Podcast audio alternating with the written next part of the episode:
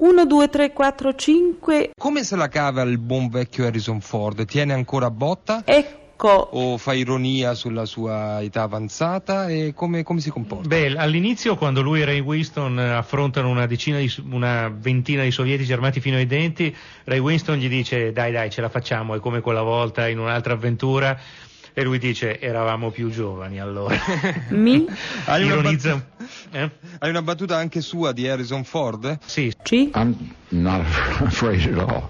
Uh, uh, you know, I, expect uh, to have the whip turned on me. Uh, it's uh, it's it's not unusual for something that is uh, uh, popular uh, to be disdained by. Qui. Allora, Harrison Ford dice che non ha paura delle critiche, mh, si aspetta le frustate, dice, ovviamente una battuta sull'arma preferita di Indiana Jones, ma non ha nessuna paura. È normale che le cose popolari siano a volte disprezzate da qualcuno, ma io lavoro per chi paga il biglietto, loro sono i miei clienti. Questo film è una festa, è una festa dei movies, come dice Ford, ovvero dell'andare al cinema come si faceva una volta. L'abbiamo fatto per dare gioia a chi lo vedrà al buio per la prima volta insieme a tanta gente sconosciuta. Can uh, can happen in a dark room with a bunch of other people saying something you haven't seen before that'll just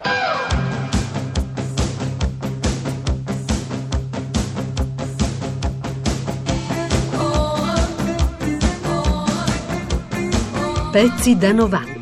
Harrison Ford non è una persona facile, ha un carattere ruvido, questo omone nato a Chicago. Da un sondaggio di una nota rivista di cinema risulta non molto disponibile durante le interviste, proprio per il suo carattere molto chiuso e solitario. Dopo un passato trascorso a fare per un po' il carpentiere, arriva il cinema. Sul grande schermo Harrison Ford è stato un po' tutto, pilota di astronavi, cacciatore di alieni, archeologo, agente segreto, poliziotto, presidente degli Stati Uniti d'America. Il successo mondiale arriva con la trilogia di Guerre Stellari, dove interpreta lo strafotente Ian Solo. Indimenticabile resta il suo Indiana Jones, il film culto Blade Runner di Ridley Scott, il bellissimo Witness, il testimone di Peter Weir, Frantic di Polanski, Presunto innocente, Giochi di potere, Il fuggitivo, tutti film di successo e di grande incasso al botteghino. Allora dov'è il 10?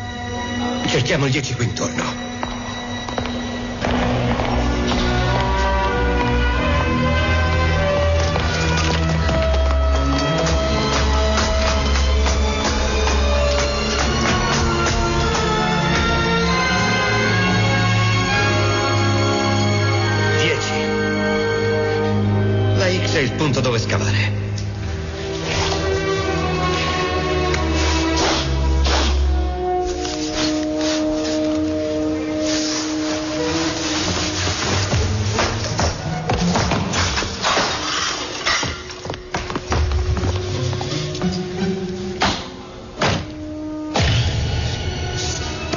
Centro. Non poteva deludermi, professor Jones. È uguale identico a suo padre. Signor Ford, Sean Connery ha detto che non tornerà ad essere suo padre nel prossimo film su Indiana Jones perché lei è troppo vecchio. Cosa risponde? Sean was going to be too old to play my father. Sean è troppo vecchio per essere mio padre. Indiana Jones è una creatura dell'immaginario. E facciamoci spiegare da Steven Spielberg perché a distanza di vent'anni ha sentito il bisogno di farlo rivivere. Well, only if you want more of them. That's the reason we made this Indiana Jones was because we had so many people over the years come up to us, George, and Allora, Spielberg ha detto che hanno fatto questo Indiana Jones per il semplice motivo che la gente lo chiedeva. Nei siti internet, la gente che lo incontrava, eh, la corrispondenza, molta gente chiedeva da anni una quarta avventura, un ritorno di Indiana Jones, per cui a un certo punto lui e George Lucas hanno pensato di farlo. E poi aggiunge, eh, gli unici due film di cui mi chiedono sempre dei seguiti sono E.T. e la serie di Indiana Jones. Nessuno mi ha mai chiesto di fare un seguito a Artificial Intelligence, il film famoso sul progetto postumo di Kubrick, o a 1941, o a Hook, no, sempre Indiana Jones, e allora ho deciso di farlo. Eh, abbiamo anche chiesto a Harrison Ford, questo essendo un film molto drammatico, un film drammatico per adulti, in un periodo in cui Hollywood produce film mirati soprattutto al pubblico giovane, eh, se lui pensa che gli studi fan- facciano troppi film per ragazzi e troppo- troppi pochi per eh, un pubblico più maturo, più intelligente. There's too much product, period. Ci sono troppi film e basta, i belli, i brutti, i cattivi. Eh, il pubblico che va al cinema generalmente è dominato dalla gente giovane. La gente più matura non va al cinema con la frequenza che andava una volta. Forse perché sono stati delusi dai film, forse perché la televisione fa una grossa differenza nella loro vita Forse perché i film non parlano degli argomenti che interessano alla gente più matura. Ma ci sono sempre quei film che troveranno un pubblico se questi film sono intelligenti e ambiziosi. more mature people. But I think there are always those films out there that will that will um, find an audience uh, if they're intelligent and, and. Should I stay or should I go? If you say that you are mine, I'll be here till the end of time.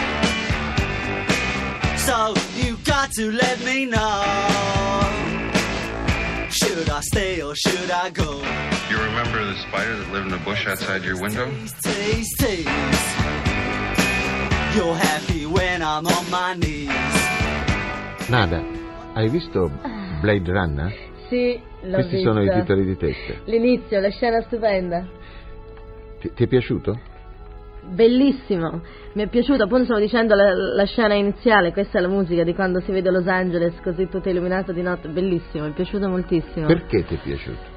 Perché innanzitutto per come è stato girato, gli effetti che ci sono, che sono veramente ti lasciano così. Poi per tutte queste maschere, queste, questi modi, questi attori vestiti tutti così strani in questa città così futuristica, però nello stesso tempo anche abbastanza potrebbe essere anche tra poco. Io ne ho viste cose che voi umani non potreste immaginarvi. Secondo me tu hai detto una cosa giusta, non è che ti è piaciuto per la storia. Noi andiamo al cinema e molto spesso ci formalizziamo sulla storia.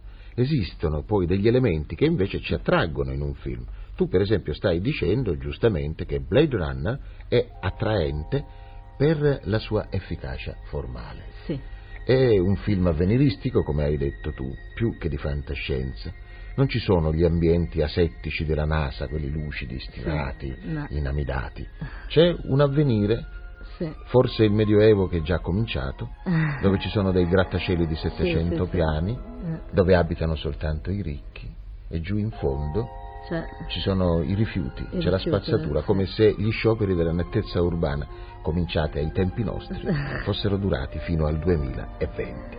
Ricordiamo l'attore formidabile, Harrison Ford, Harrison no? Ford, già nel Predatori dell'Arca Perduta, che non era niente male anche quello. Lui aveva cominciato eh. con American Graffiti e poi è andato avanti in questi film di fantascienza eh, eh. e tornerà adesso in Guerre Stellari numero 3. Signor Ford, tutto il coraggio che ci fa vedere in questo film lo ha anche nella sua vita privata? Eh, per quanto riguarda il coraggio fisico, nella vita non mi è mai capitato di dover dare delle vere e proprie dimostrazioni.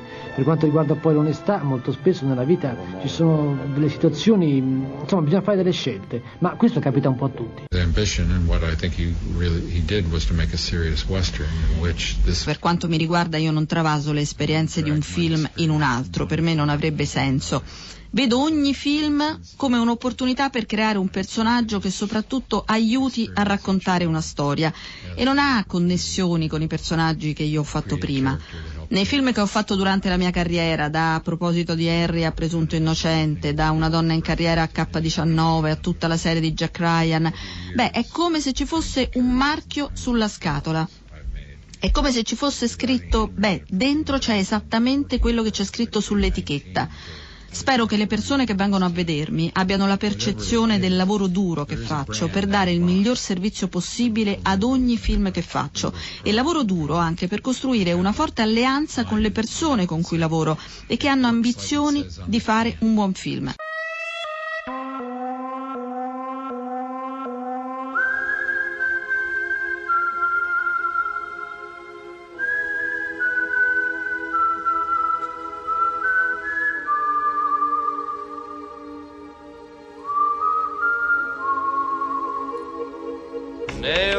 Significa nuovo, e litico. Che significa pietra. Allora, torniamo al nostro tunnel di Turkpin, vicino ad Ezelton. È formato da un corridoio centrale e tre camere o cavità funerarie. Ora, come spesso avviene, la zona era già stata scoperta e depredata. E questa purtroppo è la solita beffa. In questo caso è stato asportato quasi tutto il contenuto del. Del tumulo. È il destino dell'archeologo, quello di vedere frustrati anni e anni di lavoro e di ricerche. Cercate di ricordarlo sempre.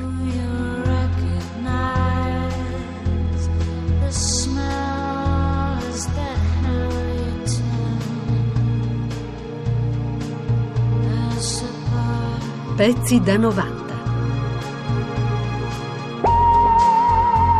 Pezzi da 90.rai.it